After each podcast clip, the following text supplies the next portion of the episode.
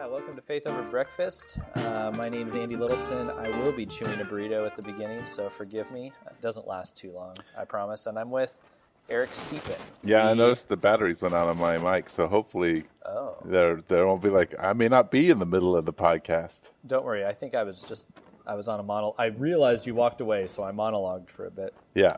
Not that I wouldn't do that anyway. But anyway, Eric's uh, with the Village Church in Tucson, Arizona, which is where we are sitting. Uh, I am with Mission Church. We're going to talk about baptism and uh, and not, not just, uh, I mean, kind of some practical stuff on it and some background. And I hope it I hope it is helpful and encourages you to keep thinking. Yeah, it was fun. All right. Okay. Bye-bye. See you later. Off we go.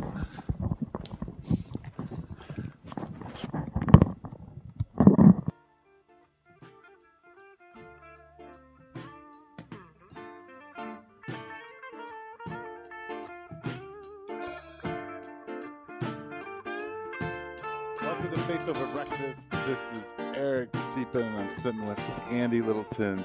And he's messing with his mic. He doesn't like it at all. Well, and I'm chewing a burrito, and I'm and the mic is uncomfortably close. Well, you can put it around your neck like you used to have it. There you go. And then just pop it up a little bit more. A little bit more. There you go. You're going to have to talk loud, though, if it's that low. Well, okay. Well, you talk for a while. I'll talk for a while. Uh, so, Faith Over Breakfast, we're doing baptism, and uh, you happen to be a pastor of Mission Church, and I am a pastor of the Village. In here, what? Why? So I'm, I'm. We're sitting in front of a camera. We are sitting in front of a camera. Not recording. Not recording. And um, we're in your church because you're tired of having so many steps to the uh, the uploading recording process. Yes. So until the podcast studio that you know I've advertised but not worked on in a month, you know, comes around, we're recording at your church. Right.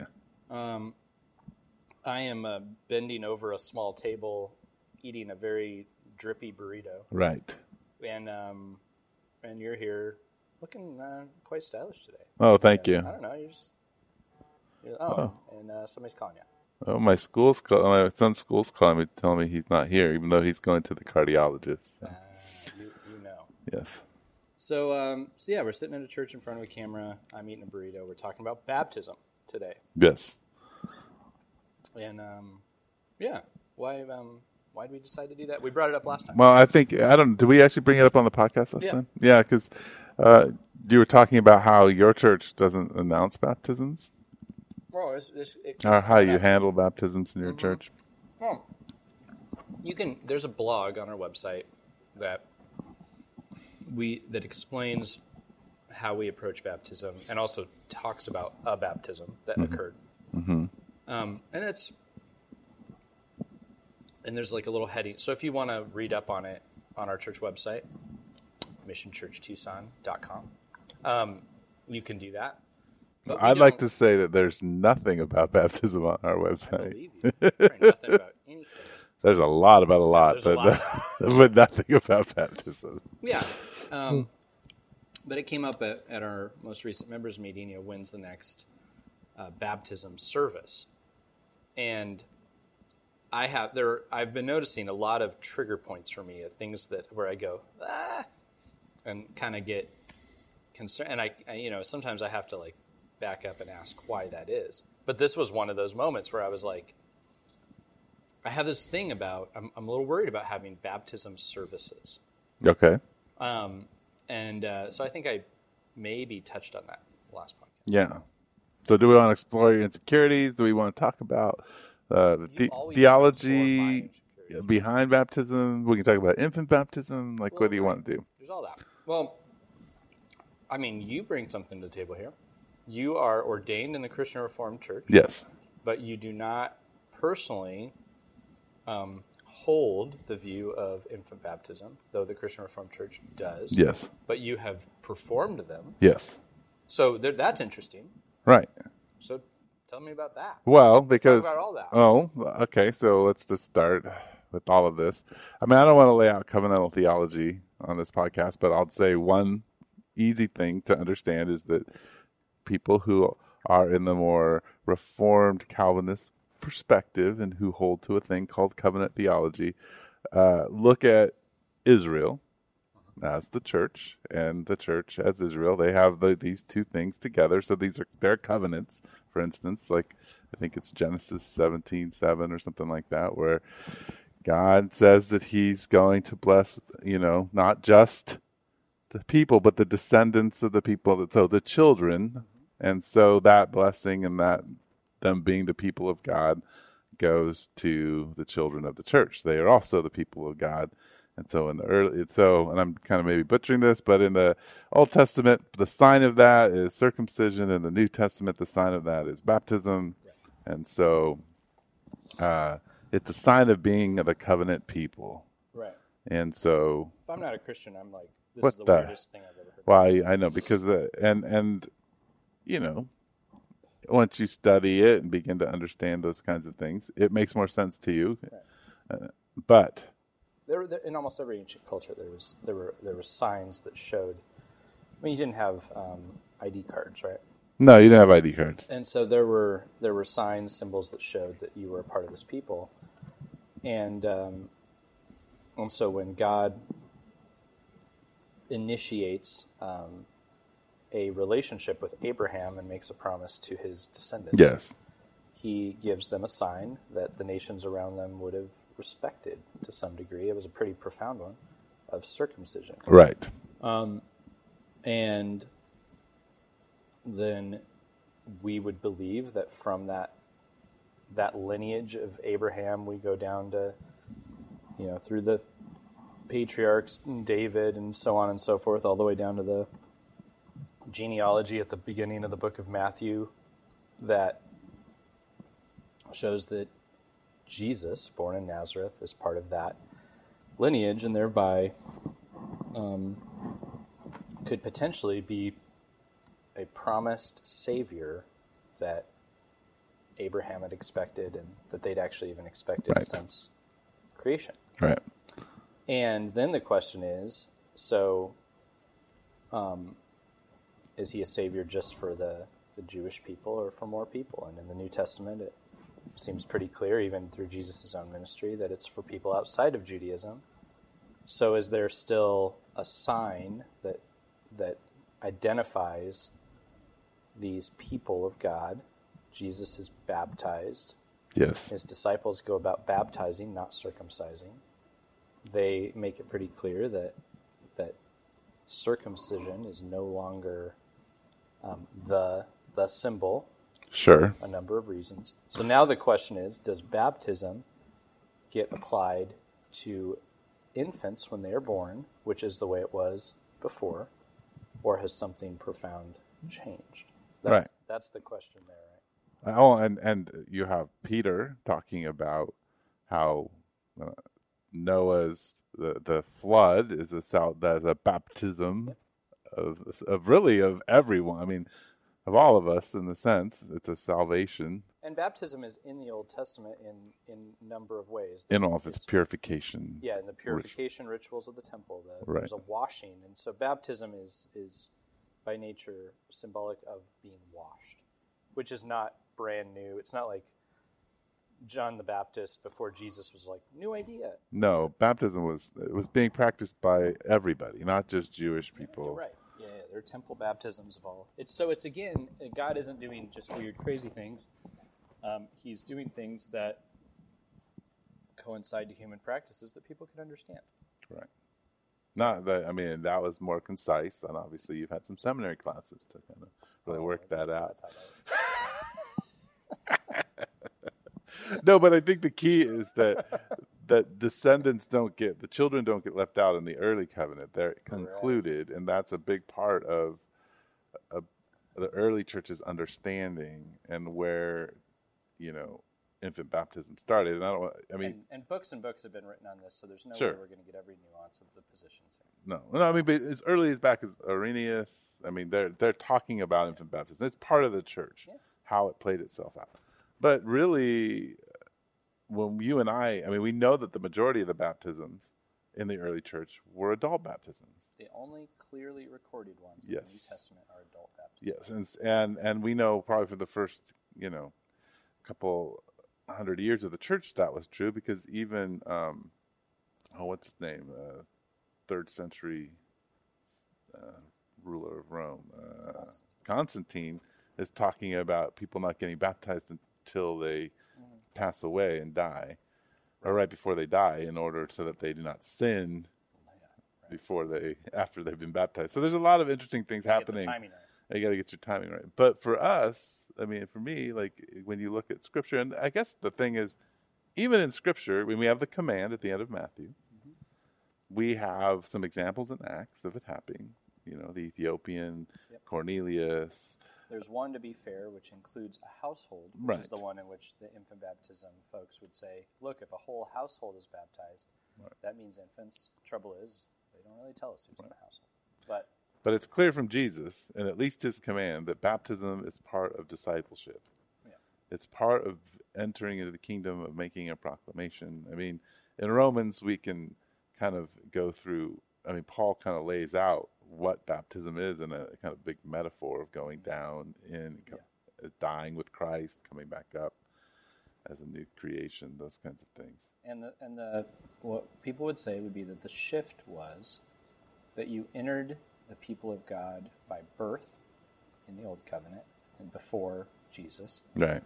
And then you enter by faith in the New Covenant um, through Jesus. And I would, you know, some nuance to that would be that anyone who would say you were born into the covenant wouldn't say you're just guaranteed to be in it forever, because it's clear from the Old Testament that you could be removed.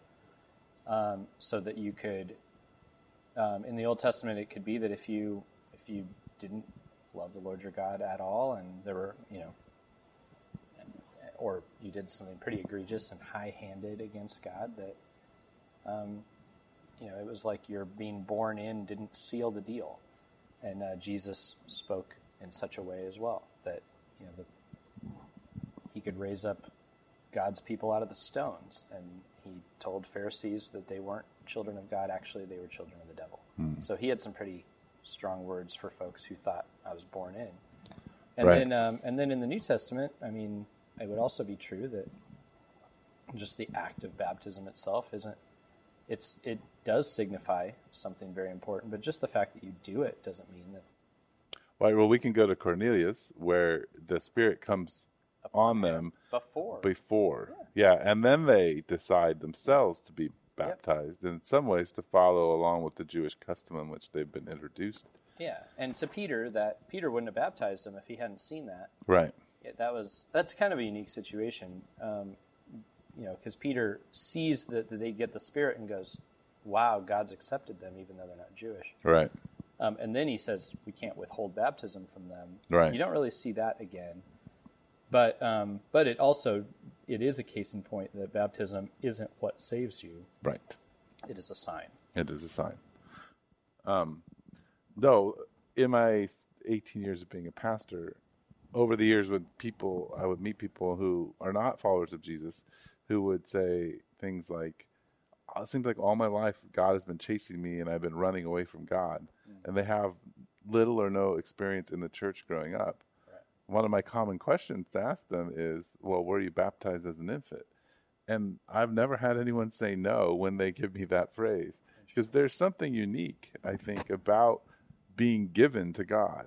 Yeah, because that's part of what's being baptized. The children or the parents of the child are giving their child to God, and and marking him as God's in the kingdom of God. Which, you know, there's something about, you know, what you bind on earth will be bound in heaven. There's a little bit of that at play that I don't understand.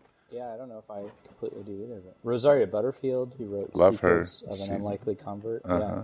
yeah, in her book, one of the the key moments was when a pastor. She had been raised in the Catholic Church, baptized as an infant, had become gone on to be a professor of queer theory at Syracuse, and kind of had nothing to do with the faith. Um, and the pastor asked her, he said, so did you actually renounce your baptism? And it dawned on her, the question in her mind was, why haven't I?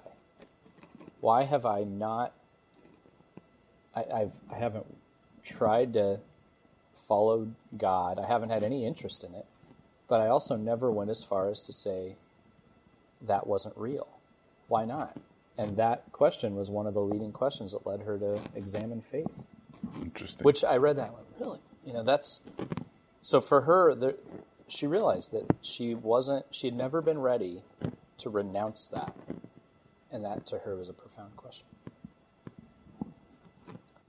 Yes, that's, that's pretty cool. So, I mean, I, we both probably kind of rest on the fact that it is part of discipleship. It is a sign of what Christ is doing in your life and has done. Yeah, and I and so here's so here's my theory on it. So I, I wish, I mean, there's a part of me that I think baptisms are sweet. I baptized two people in my ministry. That's it. And so when I get that question about having baptism services, there's a part of me that wants to say, yes, let's have baptism services, because golly, it feels good to baptize people and say, like, these people are, are entering in. Um, but the two the two people I baptized, one was somebody who I'd been meeting with very, very regularly, who was struggling with some things and came to me and said, you know what, I think I'm really ready to, like, be baptized and say I'm committed to Jesus. Awesome. I was like, that made total sense to me. I knew this person. And, um... we gathered up friends, went to mom and dad's pool, and he was baptized. Um, and then the other one was at our church. Somebody who came and said, "You know, I've been, I've been in the church for a little bit. I've been walking through this. I'm coming from a from a background of different viewpoints, but again, I'm I'm in. I'm I'm ready to say I belong to Christ." Um, great. And we, again, gathered gathered friends, went to Sabino Canyon, um, jumped in with a fish, actually, there were, and uh, it was sweet, it was beautiful. But um, but I've I feel weird, and part of this comes from my what I've seen and experienced. I feel weird saying to people, "Hey, we're going to have this event, uh, a service, and you know you can get up front and be baptized." Like, I want it to happen. I want people to want it. I want it to be because I want people to seek it. I want right. it to be like, I want it to happen when they come to faith or when they've waded into faith and, and come to a place of, of saying, I belong to Jesus. Um, rather than a thing where people go home and go, oh yeah, you know, I haven't been baptized. And I think I'd like to sign up for that. Hmm. I don't know. I well, I, I guess I, I have this aversion. To, I, I hear to, your aversion, and I've seen what I've seen that, that caused that aversion is baptism services in which everybody who hasn't been baptized is wrangled up and baptized, and you log how many baptisms were done in the church, and I really question the legitimacy. Yeah, and you don't want to be that way, but I think that if you Let's t- take communion, because baptism is a yeah. sacrament, yeah, right? Those are the two sacraments. Right, so let's take communion. If you never offer it as a church, right. and you're just like, well, we just really want our church to want it. Like, we want people to yeah. come and say, let's have communion. Like, no, I think the same is with baptism, except I, the way the, the Village does it. The difference, though, is, is the Lord's Supper or communion is meant to be perpetual, repeated. Baptism is, by nature, supposed to happen once. Exactly, as best we can tell. As best we can tell.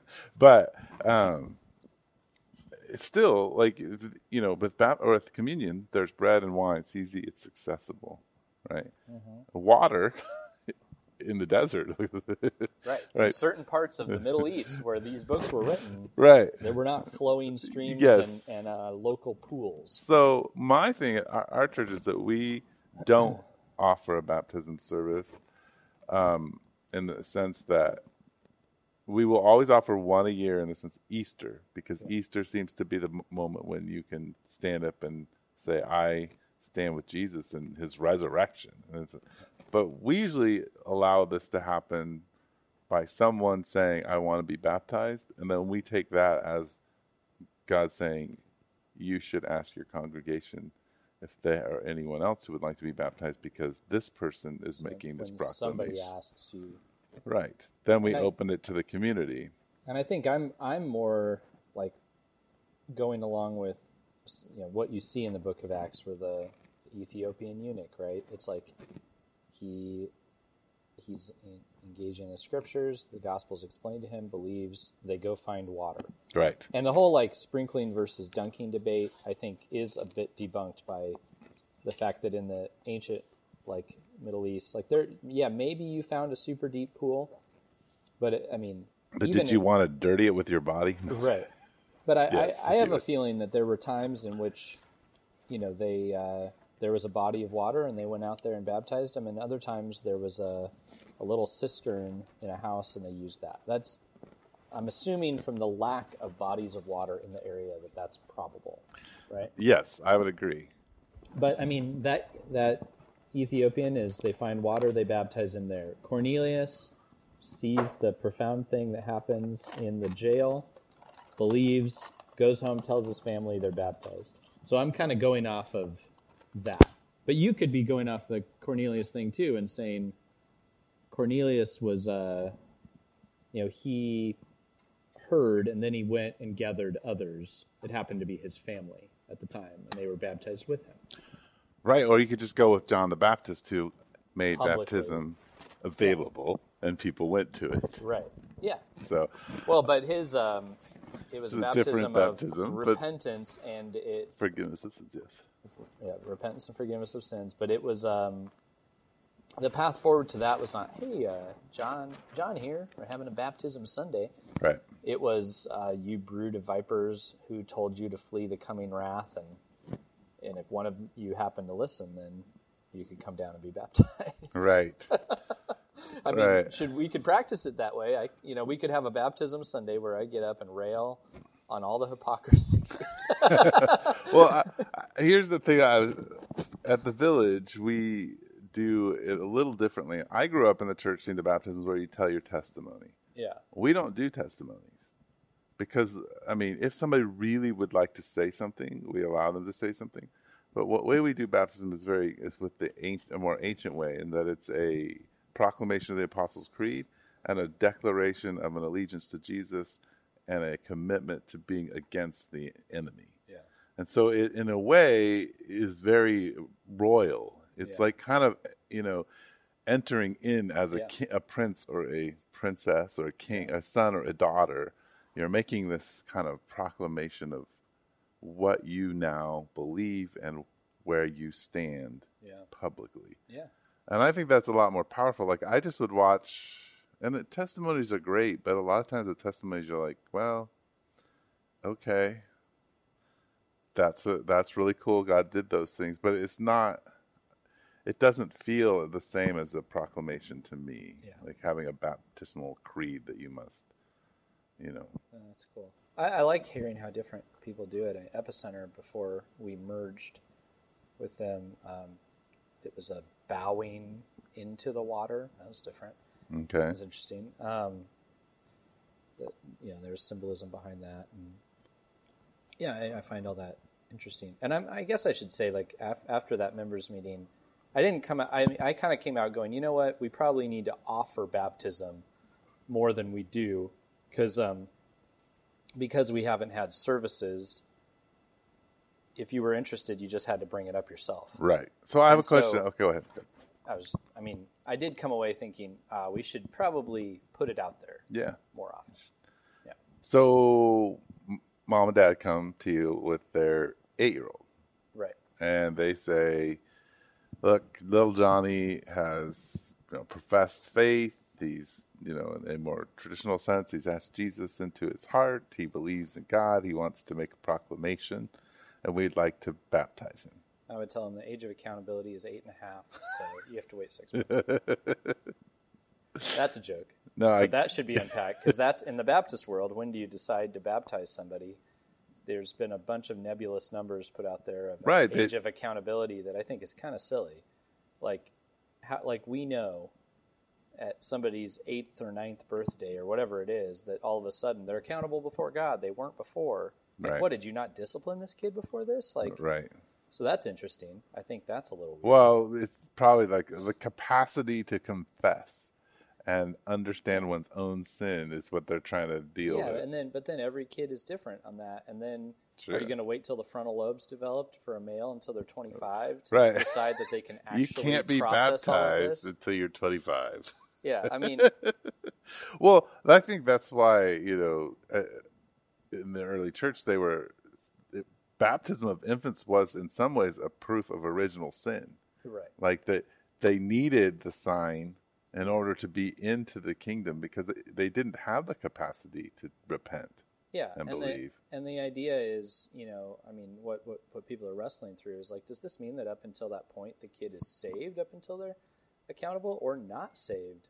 Uh, well, know, and, and uh, I mean, some people are thinking about this. There's some stuff in Corinthians that indicates that there is a, an umbrella covering, of, of, of yeah. yeah, covering, and we don't know exactly if that's a covering of salvation, a covering of the Spirit. We not, but something like when this when these children are dependent on their parents and their parents are in the faith, that their that their faith is somehow applicable to their kid. Right. And, uh, and there's something about that that makes some real sense to me. I know in the Baptist world that's like anathema, like, wah, you know, that's sure. not accountability. But, I, I mean, isn't that how it works in every other aspect of the kid's life? Yes. So what do you say to the mom and dad with the eight-year-old?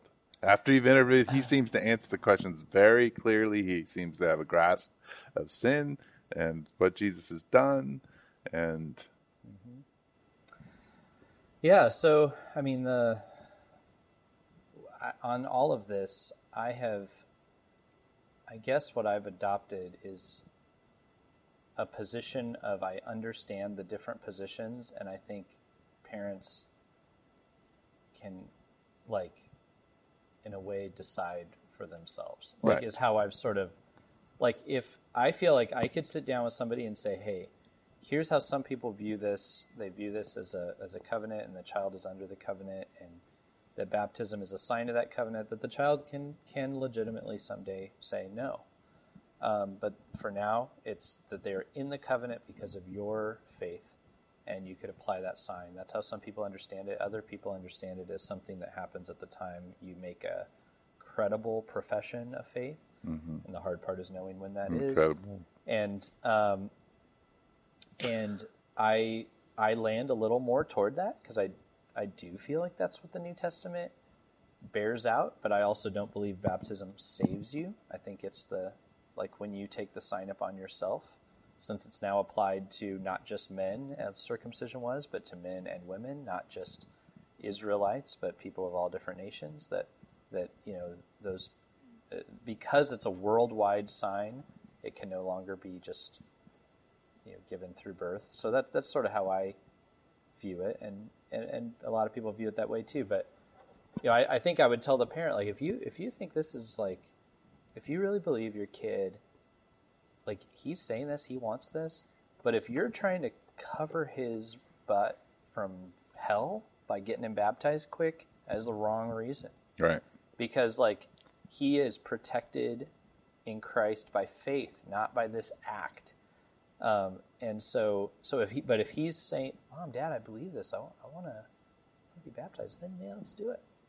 I think that's how I would work it out. I would, and I would, I would say, you discern this for your... for your family. I will guide in that. I will be involved in that. I will help you.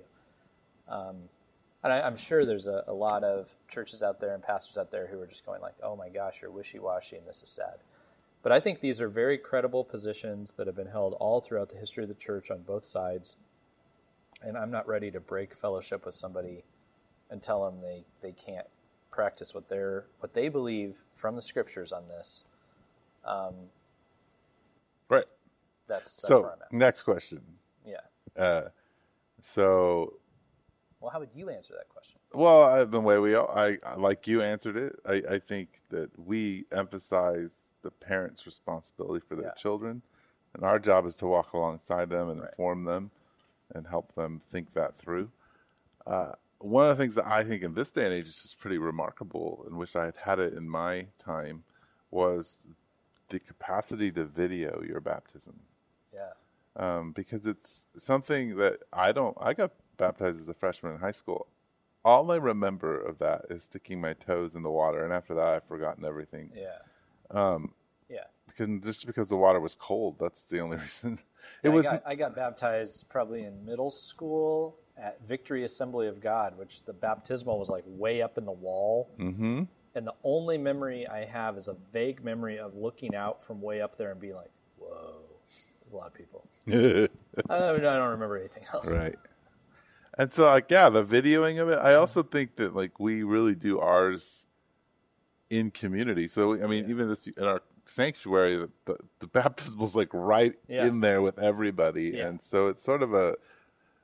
It's a way of the family baptizing a child together. So we we let, we've baptized lots of kids, but it's video. My kids, but the thing that we I do personally, and I encourage people in our church to do, but that's not something that many of them have stepped into, is that I don't allow. I didn't allow our kids to take communion mm-hmm. until they had been baptized, because I didn't want them taking the body and the blood on them without them making a proclamation that this is where they belonged.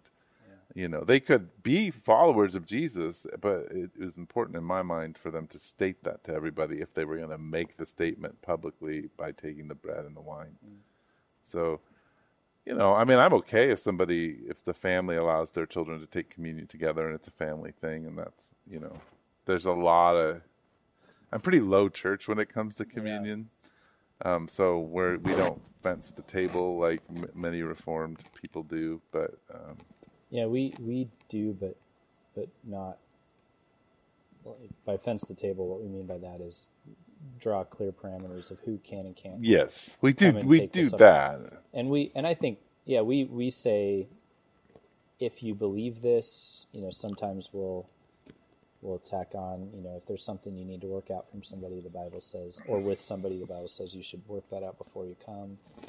Um, you know, but I'll I'll uh, I'll even make the the addendum where I'll say, like, this is for those of you who believe, but if you're struggling in faith, but you if there's even just a mustard seed, just a little tiny bit of faith, like, you can come and yeah. and stand on that. You don't have to come up here with perfect faith. Right. You know, we even say, like, hey, this is a, a special place. For people who actually make this proclamation, yeah. we, we ask that you not, if that's not something you can oh, do. Yeah. And but, to me, that's that's a that's fencing the table, right? But for some people, it would be like some people would be, go as far to say you have to be a good standing member of this church, to right? And so on and so forth. And you know, children aren't allowed right. at the table, right?